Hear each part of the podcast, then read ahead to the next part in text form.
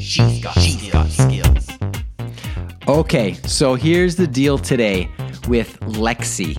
As you may have noticed, I've been referring to, I don't want to say the name because I don't want to trigger your devices, but I've been referring to her as Lexi recently.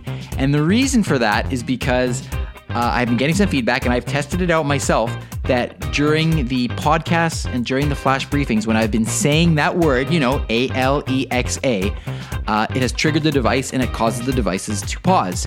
And I'd prefer not to have to do that because I don't want everything to be pausing every time I'm speaking. So, what I did was I went on to our Facebook community group. By the way, if you haven't joined our group there, you can join at um, alexaincanada.ca slash community. And I ran a poll and I explained this problem and I said, I need some input. What should I refer to A L E X A as when I'm speaking?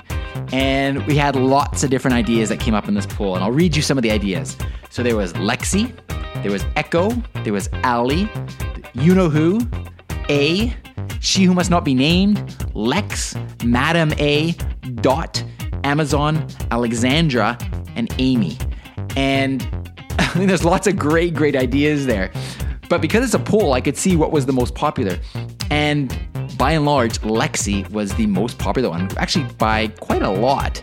Um, Echo was in second, but I didn't want to use Echo because that's one of the wake words that you potentially could choose for your device, and then you run into the same problem. Um, so I've settled on Lexi for now.